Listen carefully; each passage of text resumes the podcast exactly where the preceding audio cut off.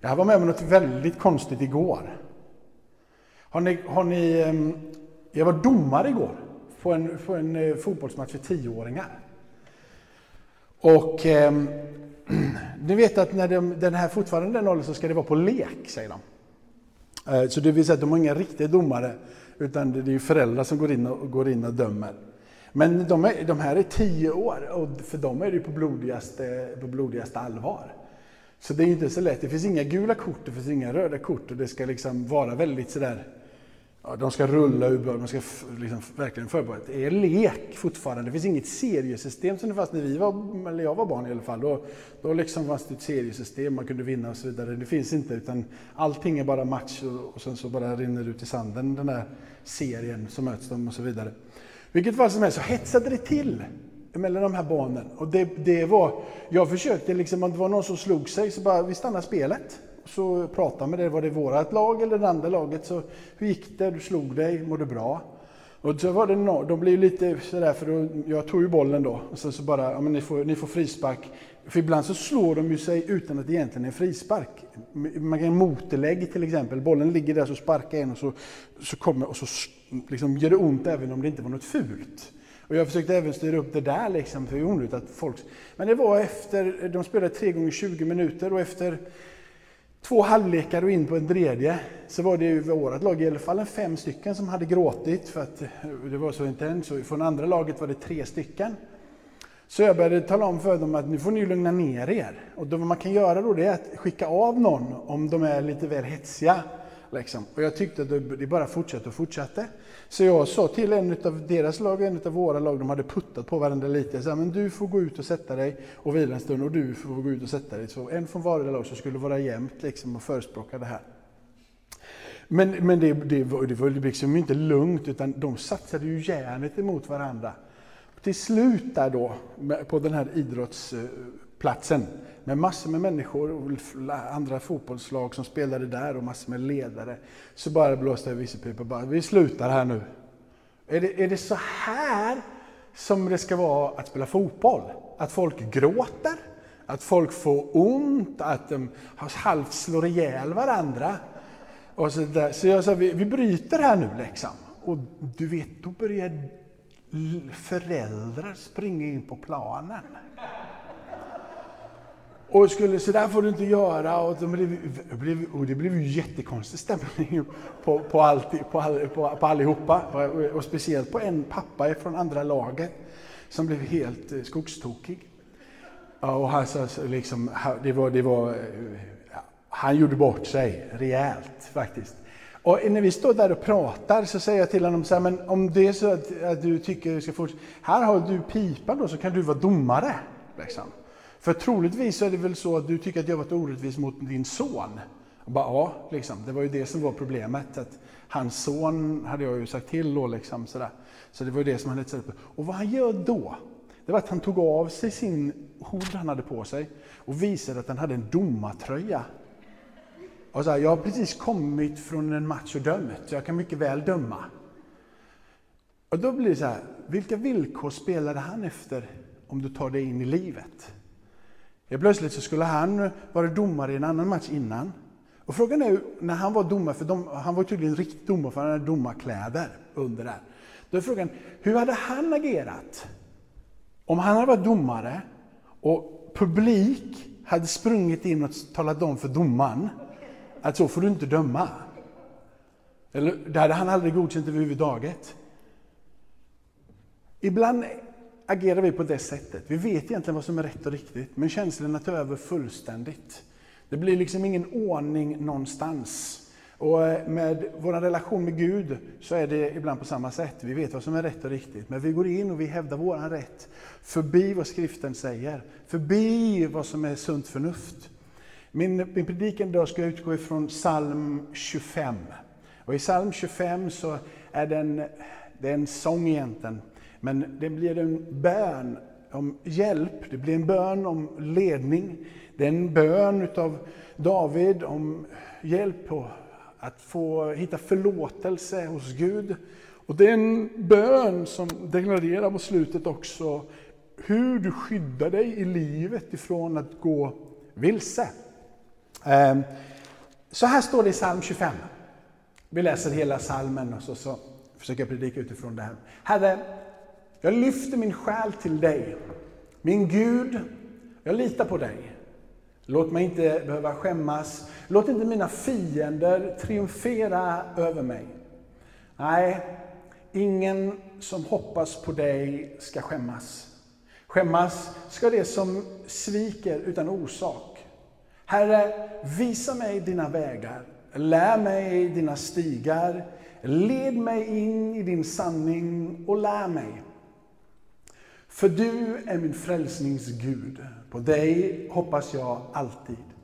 Tänk på din barmhärtighet, din nåd, Herre, för det är av evighet. Tänk inte på mina ungdoms synder och brott. Utan tänk på mig efter din nåd, för din godhets skull, Herre. Herren är god och rättfärdig. Därför undervisar han syndaren om vägen. Han leder det ödmjuka rätt och han lär det ödmjuka sin väg. Alla Herrens vägar är nåd och sanning för den som håller hans förbund och vittnesbörd. För ditt namns skull, Herre, förlåt min synd, för den är stor. Den som värdar Herren undervisar han om vägen. Ett annat ord som är lättare kanske att förstå är Eh, den som ödmjukar sig inför Herren undervisar han om vägen han ska välja. Hans själ ska vila i det goda och hans ättlingar ska ärva landet.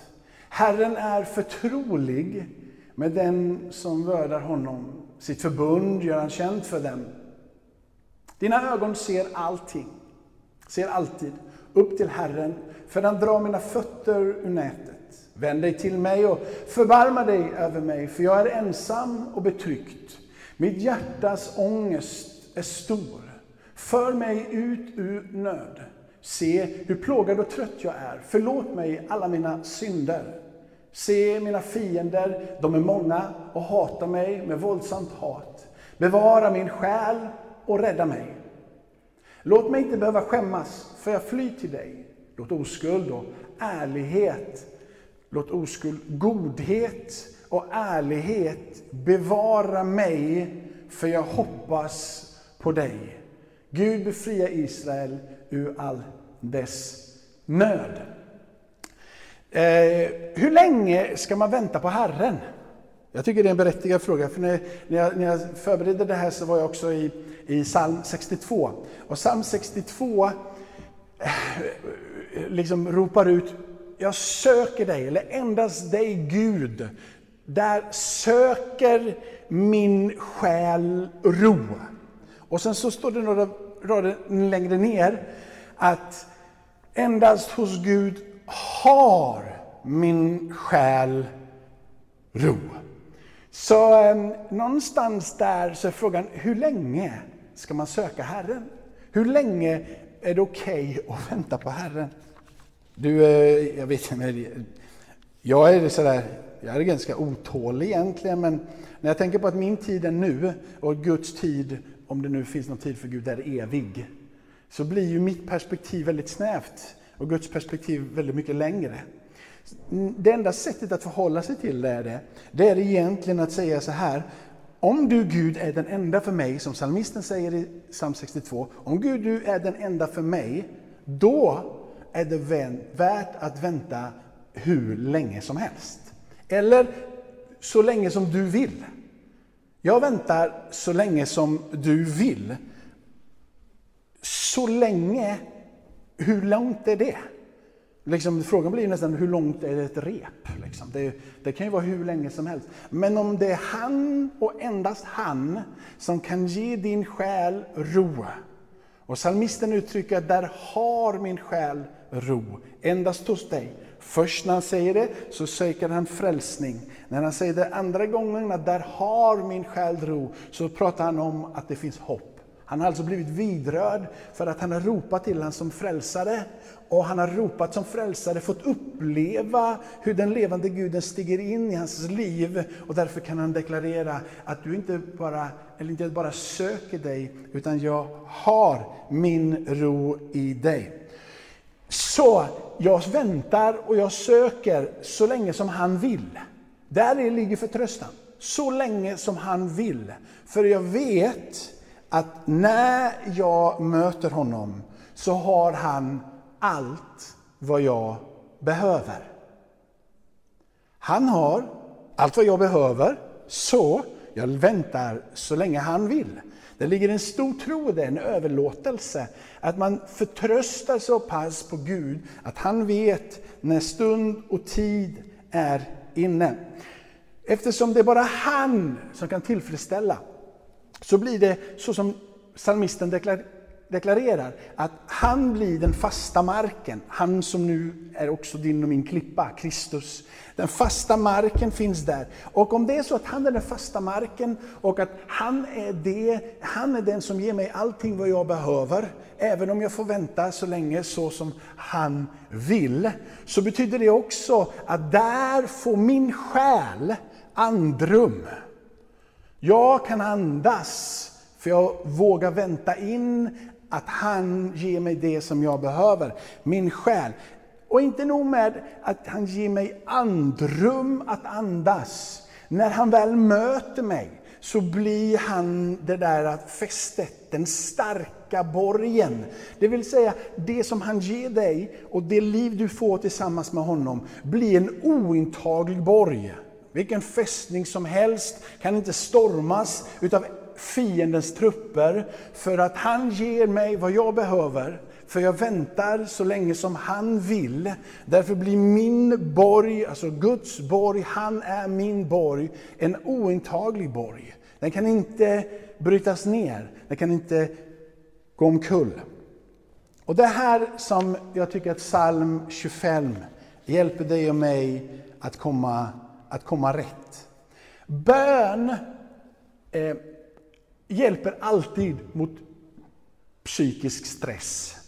Det, det bör, gå utanför kyrkans värld, så har du det i meditationer, eller du har det i stilla retriter på ett eller annat sätt, ut i naturen och vara tyst, eller du ska fundera på någonting. Alla vet, och alla pratar om, att bön, meditation, hjälper emot psykisk stress.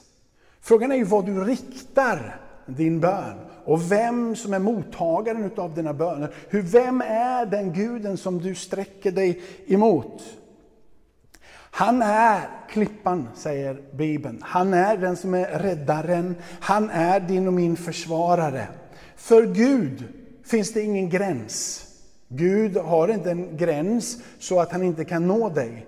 Eller Gud har ingen gräns så att inte han kan bli din klippa. Alltså hans nåd sträcker sig förbi. Hans barmhärtighet är så stor att han hela tiden för dig till mig tillbaka till platsen där han är den oföränderlige guden.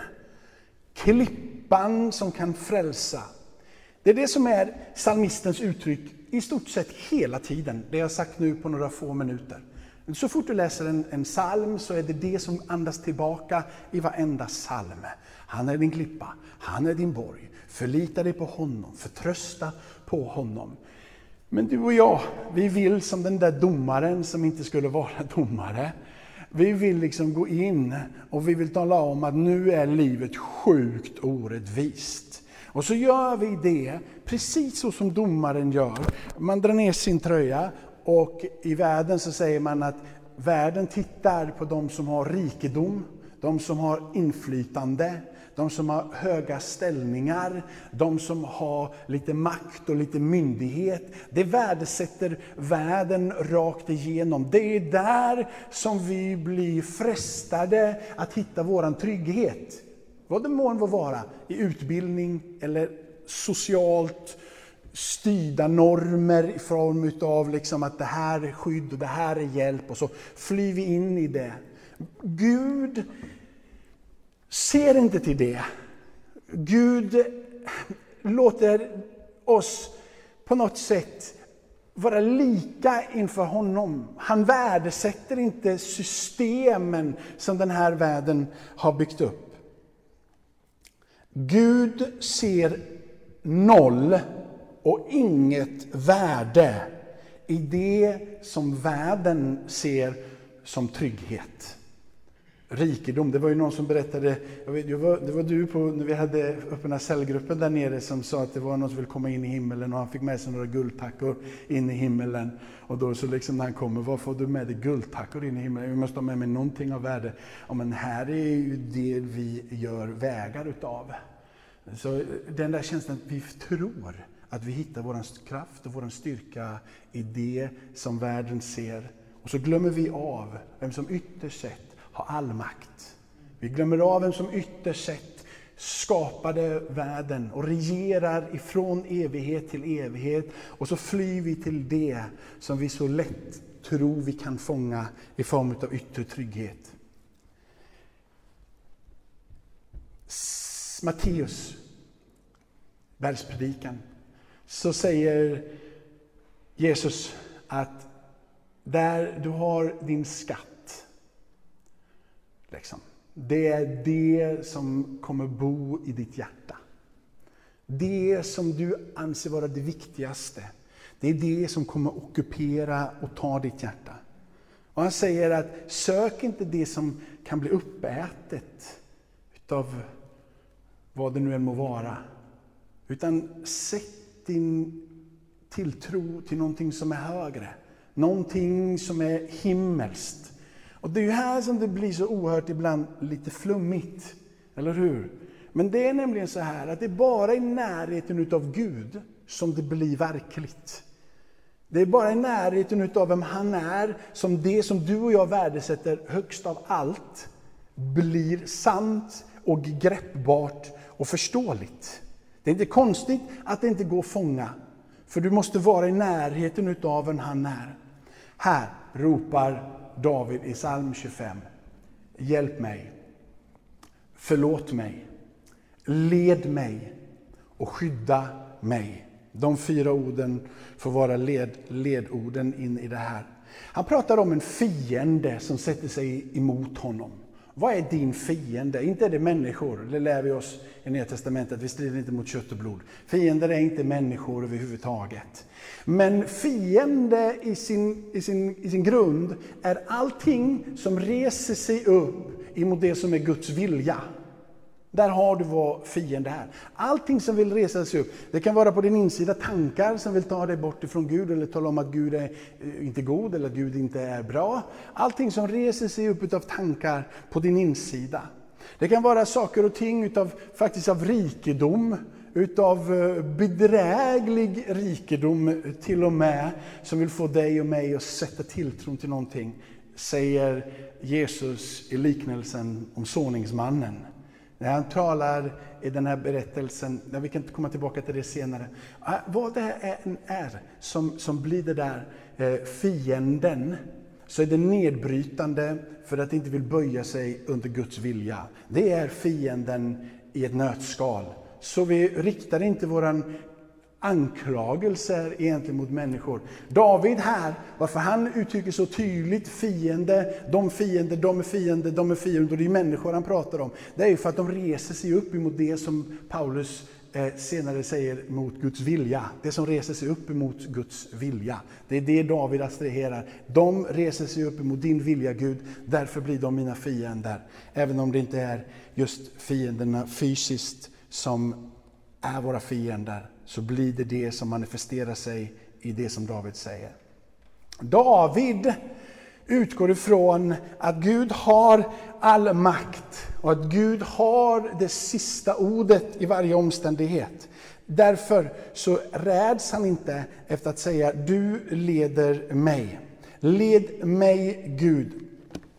I, när du läser psalm 25 sen, så försök att stryka under det som liksom... Så här var det för mig, när, när första gången som psalm 25 talade till mig, och det är ganska många år sedan. Jag eh, hade en bön på min insida och sa Gud ge mig mer tro. Gud ge mig mer tro så att jag kan tro på dig, jag kan tro på dina under, jag kan tro på dina mirakler, jag kan tro på att du kan. Gud ge mig mer tro. Och det är en bra bön. Men det är inte, en hel, det är inte hela vägen när det kommer till, till tro. Tro är någonting som han vill lära dig och mig. Tro är någonting som han vill undervisa dig om. Tro är någonting som du får erfara tillsammans med honom. Det är en dynamisk tillväxt. Tro blir så som jag adresserade i början av min vandring, innan jag lärde mig att läsa och förstår psalm 25, så blev tro någonting som jag försökte fånga. Någonting som jag försökte åstadkomma. Tro någonting som jag försökte liksom greppa, som om jag kunde greppa Gud. Och ju mer jag greppade i Gud, ju närmare var jag Gud. När Psalmisten så tydligt undervisar om att han vill lära dig och mig hans vägar. Han vill undervisa dig och mig om hans vägar. Han vill alltså låta tron få vara en förståelse om vad det är han säger och att vi får erfara det på vägen tillsammans med honom. Det blir alltså en resa tillsammans med honom. Att den tron som kom över dig så att du blir frälst, att den tron får prövas i din relation tillsammans med honom, i din förtröstan tillsammans med honom. Att han låter dig få titta in i Bibeln och låta dig tillsammans med honom bli undervisad för hur du ska förhålla dig till det som händer runt omkring dig. Att inte låta, som den här domaren, känslorna ta över rakt av. Nu skedde någonting och så ska du in med allting som du tycker är rätt och riktigt, med den ställning du har, med den position du har, eller kalla på någon annan som har en sån ställning eller position. Utan istället, som psalmisten uttrycker i psalm 25, att vi får ödmjuka oss inför honom. När vi ödmjukar oss inför honom och han får bli stor, så leder han dig och mig på en väg förbi det som är motsättningarna, det som är hindren, det som begränsar och håller dig och mig stängda. Han leder dig och mig till en plats där vi kan se hur stor han är och hur mäktig han är att ta dig och mig igenom det som är det uppenbara problemet. Dina känslor behöver alltså inte ta över, dina känslor behöver inte bli så att du liksom blottlägger dina egna uppsåt och dina egna tankar och dina egna förväntningar. Utan istället ödmjuka dig inför honom och säga Gud, så länge du vill så väntar jag. För att jag har min själs ro i dig. När jag väntar så ger du mig ett utrymme för min själ så jag kan andas, så att du kan lära mig och tala till mig om vem du är.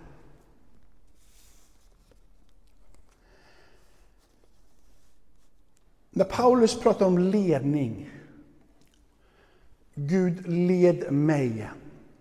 När David ropar om att bli ledd av Gud, så är det inte svårt för dig och mig att liksom vilja bli ledd av Gud. Vi har, jag menar, du har många val framför dig. Ehm, allt ifrån ekonomi, skola, till vad det nu må vara i, i, relationer. Och ska du gå hit idag? Och det finns hur många saker som du behöver och du känner, led mig Gud. Eller? Ja. Så frågan är, hur tar Gud dig och mig till den platsen där vi blir ledda av honom?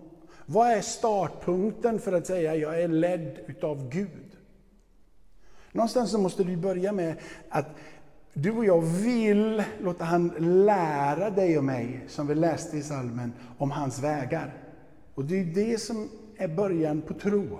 Det vill säga att jag, jag, tror att du är den du säger att du är. Så jag säger till dig, led mig på dina vägar. Led mig till den platsen. Undervisa mig om hur jag ska förhålla mig till dig, så att jag kan vara ledd utav dig. Här så eh, går det inte att komma förbi skriften. Och det här har du såningsmannens ord eh, från Jesu liknelse eller Jesu ord om den här, från den här liknelsen, där han pratar om att det var sådd som blev sådd, och en del kom på vägen, en del kom på stenig mark, en del kom ibland tisslar och en del kom i god jord. Här refererar Jesus att det som kom på, den, på vägen, det är, och, och, och, inte, och inte tar eh, rot och fart och växer till. Där säger han att där kom fåglarna och tog det här. Och det liknar hans vid att innan ens ordet har gått ut, innan ens ordet har gått ut, så har fienden, han som vill resa sig upp emot kunskapen om Gud, tagit det som har blivit sått och kastat iväg det. Och vissa människor som hör ordet blir det så för. De har inte ens kunnat ta emot det, utan det har bara blivit taget bort ifrån dem. Nästa del i den, det som kommer på den här steniga marken. Där pratar Jesus sen om att det är de som för en tid tar emot det, men det finns liksom ingen rot. Det finns liksom inget fäste någonstans i deras liv så det kan börja växa till ordentligt. Det finns liksom inte något riktigt, riktigt förmåga, möjlighet. Och han likställer det som tar emot det för en tid, finner det gott, men sen på grund utav att människor ifrågasätter deras tro. Där står det att de blir förlöjligade och att de liksom blir utsatta för olika saker på grund utav att de tror. Och det gör att de blir kvävda och att de inte vill gå vidare. Jag vet inte, men det finns otaliga gånger som jag har blivit förlöjligad för vad jag tror på. Och om du har bekänt din tro inför människor så har du alla gånger också blivit förlöjligad. Hur kan du tro på det där? Hur i hela världen kan du hålla fast vid det där? Har du verkligen sett Gud någon gång?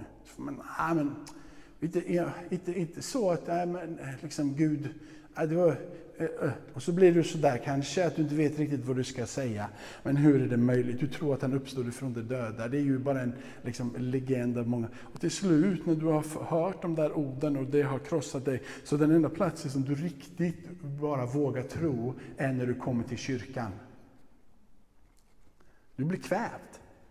Du har inget utrymme för att låta det få, få växa till liv. Och, och Jesus säger att det finns folk som är det. Därför måste vi, du och jag, både be och hjälpa människor att bli förankrade i det som är Bibeln och låta läras, inte bara be och tro, utan lära oss att vandra tillsammans med Gud så att vår tro blir styrkt och vår tro blir stärkt. Det nästa som händer i den, i den här liknelsen är att han pratar om en jord där det finns eh, tistlar som kommer upp. Det finns alltså ogräs som, som kväver det här.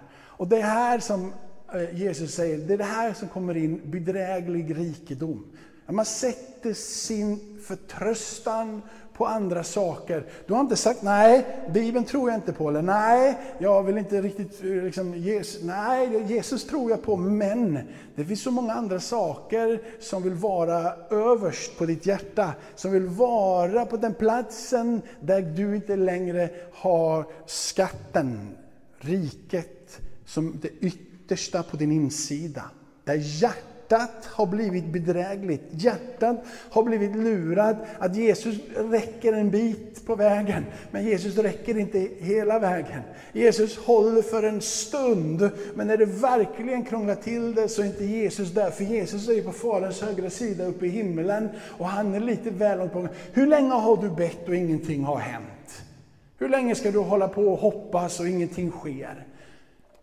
Här blir ju orden ifrån salmisten som säger, jag väntar så länge som han vill. För att när han möter mig så får jag allting som jag behöver. När de orden får tränga in i din och min ande och ge dig och mig den själs eller andrummet för din och min själ, så vågar vi stå kvar och vi vågar göra det som sker i nästa liksom, eh, när han säger om, om den här goda jorden, där det här fröet, ordet får gå ut och så säger Jesus att när det får vara en god jord så blir det 30, 60-falt och 100-falt. Och det är ingenting som du och jag presterar. Vi ska arbeta på vår helgelse, så ta inte, ta inte bort mig från det. Vi ska arbeta, vi ska göra vad, vad vi kan. Och, men, men jag ska visa på slutet utav, utav psalm 25, när det står att din godhet, godhet och ärlighet ska bevara mig på alla mina vägar. Alltså när vi väljer att göra det som är gott, när vi väljer att göra det som är sant, när vi väljer att stå fast vid det som vi vet är sanningen om vem Gud är, så blir det ett beskydd för dig och mig. Det blir en räddning, det blir en hjälp. Det där är inget hokus pokus som bara, bara, bara sker på en enda sekund. Men det händer någonting på din insida när Gud får börja röra vid ditt hjärta. När du ödmjuka dig inför honom, så börjar en förändring på din insida. Och jag vet inte hur många som man har mött som har blivit frälsta och sen efter en tid säger, jag känner nästan inte igen mig själv längre. Alltså på ett positivt sätt. De har inte försökt att förändras. De har blivit förändrade. Deras värdesystem har ändrat sig. Jag tänkte så här innan och agerade på det här sättet. Och det enda jag har gjort egentligen är att sagt ja till Jesus och sen har någon form av en godhetsturbo lagts in på insidan. Och helt plötsligt så är jag inte längre mig själv. Och det känner man som att det är någonting som är härligt, men det är också väldigt konstigt. Här gäller det ju för dig och mig att fortsätta ödmjuka oss inför det som är skriften. Ödmjuka oss inför han som när jag möter med honom har allting som jag behöver. Att våga stå kvar på den platsen och säga, jag vill att mitt hjärta ska få vara en god jord. Jag vill att det ska få bära frukt, det som Jesus säger. 30, 60-falt, 100-falt. Här gäller det att hitta nyckeln. Och den nyckeln som psalmisten, David och alla andra psalmer hela Bibeln ger ett uttryck för, är någonting som heter synd. När du och jag inte känner av vår synd, det som är fel, så väljer vi att gå våra egna vägar. Men när vi känner av det som Bibeln säger är synd, så ropar vi till Gud. Kommer ni ihåg den lame mannen som blir buren utav sina vänner till Jesus? Det kommer det i Markus 2. Det är fullt med folk och de kommer inte in i det här huset. Och de undrar hur de ska göra och sen så får de, eh, går de upp på taket på något konstigt sätt som inte förklaras. Och sen så öppnar de upp det där taket som man undrar hur i hela världen går, går alltihop det där till. Och sen så sänker de ner honom där. Och när Jesus ser den här mannen och, och ser det här gänget så säger han, jag ser tro här. Jag ser att de agerar med tro. Och vad han säger till den här mannen är att dina synder är förlåtna. Du och jag, vi greppar först och säger att Gud är god. Gud vill ta hand om dig. Vi kanske till och med vågar lägga våra händer och säga att men Gud ska hjälpa dig igenom det här. Och är du riktigt frimodig kristen så, så säger du att vi kan nog be för dig och du kan bli helad. Gud har helat förut och Gud kan hela igen. När Jesus ser denna man komma till honom och är förlamad, så säger han det som är det absolut avgörande för att få ett liv i förtröstan på Gud. Det är igenkännandet utav din och min fullständiga beroende utav en frälsare, att bli befriad från det som är våran skuld och det som är våran skam, det som är våran synd. När Jesus säger du är förlåten, så börjar de här som gillar att klanka på dig, de här som gillar att tala om för dig hur, hur du ska göra och hur kan du inte ha ditt rättesnöre efter Gud och de här sakerna som eh, kallas för stenig mark, det vill säga att du blir förföljd och frågasatt för den tro som du har. Det sker i det här rummet. De som är skriftlärda börjar tänka tankar i sitt hjärta. De börjar fråga. Och Jesus står och känner i sin ande. Han känner i sin ande att någonting är på gång, så han säger, vad är lättast? Att förlåta synd eller egentligen att låta den här mannen resa sig upp och gå.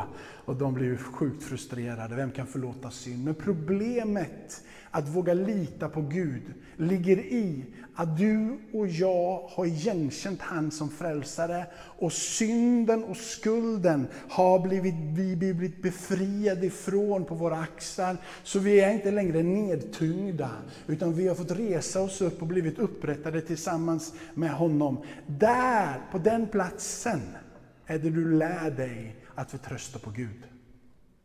Så länge som vi är omedvetna om vår synd, och vår skuld och vår skam, så kommer vi att förtrösta oss på det som är rikedom, det som är position, det som är vår hjälp här och nu, rent fysiskt synligt. Men den som ödmjukar sig inför Gud, hittar det som psalmisten senare säger, ett förtroligt umgänge med Gud. En plats av en intimitet med Gud. En plats där du kan få känna Guds vingslag. En plats där du kan få igenkänna hans godhet och igenkänna hans eviga omsorg om ditt liv. Därifrån reser sig den nya frimodigheten upp. Och du låter Gud få börja förvandla ditt hjärta så att du inte tar av dig din tröja som den här fotbollsdomaren och visar sin position och sin ställning. Utan du låter dig själv falla ner inför han som har den eviga makten. Bara han som kan förlåta synd. Han vill lära dig och leda dig vidare. För mig så fick jag uppleva det här i gråt. Vissa får kanske inte uppleva gråt när de blir frälsta. Eh, men för mig så var Gud en naturlig del av mitt liv. Jag läste Bibeln, jag bad inte så mycket, men jag läste Bibeln och läst Bibeln genom hela min uppväxt. Jag var på, på läger och var del av ett kristet hem. Men när synden och skulden grep tag i mitt liv, och jag insåg att jag är behov utav en frälsare. Jag är behov av att det är någon som säger. Och vet ni vad, när vi pratar på det här sättet så är det väldigt många som bara stänger av sina öron. För, varför? För man känner ändå inte, ännu inte sin synd. Man inte, känner inte behovet utav det. Man känner att nej men, det där med synd, det där är ett konstigt begrepp. Det är någonting som är, det, vad, vad är det för någonting egentligen? Liksom? Jag har mina normer, eller? Är det inte så att vi ska ha våra egna normer? Du ska ha vad du tycker, vad du tänker. De frågar dig, dina föräldrar frågar dig, vad tycker du? Och hoppas att de har gjort det, för du ska lära dig vad du ska tycka. Och sen går det till överdrift. Sen så har du skolan, det ska du tycka och du ska tänka, vad tycker du? Och sen så har du ett vissa liksom, organisationer som talar om för dig vad du ska tycka. Sen har du några andra som talar om för hur du ska tycka och du ska tänka. Och till slut så har du bara ett stort liksom, kaos av cirkus. Av både vad du själv tycker och vad du tänker och vad andra, andra talar om vad du ska tycka och tänka. Och till slut så blir det omöjligt nästan att säga, jag låter mig få vara ledd utav det som är den heliga skriften. För att vi har rest upp ett system på vår insida som säger att det där ska du inte lyssna på så mycket. Inte, inte inte just det här, men hela systemet i livet säger lyssna inte på det här. Så när jag vid ett tillfälle hade så stod med, med, med, med en person och berättade vad jag trodde på, citerade någon bibelord och så till slut så sa jag, jag tycker det är tråkigt, du pratar ju inte någonting om vad du tycker, vad du tänker, utan du refererar ju bara till vad någon annan har tyckt och vad tänkte. Och så fick jag lära mig att säga det på ett bättre sätt. Men precis så är det Gud vill att du och jag ska förhålla oss till Bibeln. Precis så vill det Gud vill att vi ska förhålla oss till honom. Att vi ska ödmjuka oss inför honom och låta vara han som talar om för dig och mig hur vi ska agera och hur vi ska vara. Det blir väldigt konstigt kanske någon tycker, det passar inte in i det här samhället. Nej, det gör inte det. Han visar på en helt annan väg. Där du ger upp dina rättigheter för att tillsammans med Gud få hans rättfärdighet. Du ger upp, där du säger att vad jag tycker och vad jag tänker är det högsta. Utan du säger vad du tycker Gud, vad du tänker är det som jag vill låta dig låta få vara mitt rättesnöre i livet. Om inte du vakar över det här så kommer du att känna hur de där tistlarna kommer upp. Du kommer vilja och välja att pengar får vara en trygghet. Du kommer att vilja att utbildning får vara din trygghet. Du kommer att vilja vara, och så kommer du att sätta olika saker. Det bästa du kan göra, det är att kapitulera inför honom om och om, och om igen och säga förlita mig och jag förtröstar mig på dig och lär mig dina vägar. Sen så uppmanar vi ju folk att ta en utbildning, och att ta hand om sin ekonomi och att göra alla de där sakerna som är vettiga att göra. Men i grund och botten så måste vi komma och kapitulera inför han som är våran frälsare och våran Herre. Det är det psalmisten säger i den här salmen. Låt han få leda. Låt han få vara din frälsare. Hitta din förlåtelse och upprättelse i honom. Och låt godhet och ärlighet få bli planterat på din insida så att det blir ett beskydd och en hjälp för dig på vägen framåt. Amen.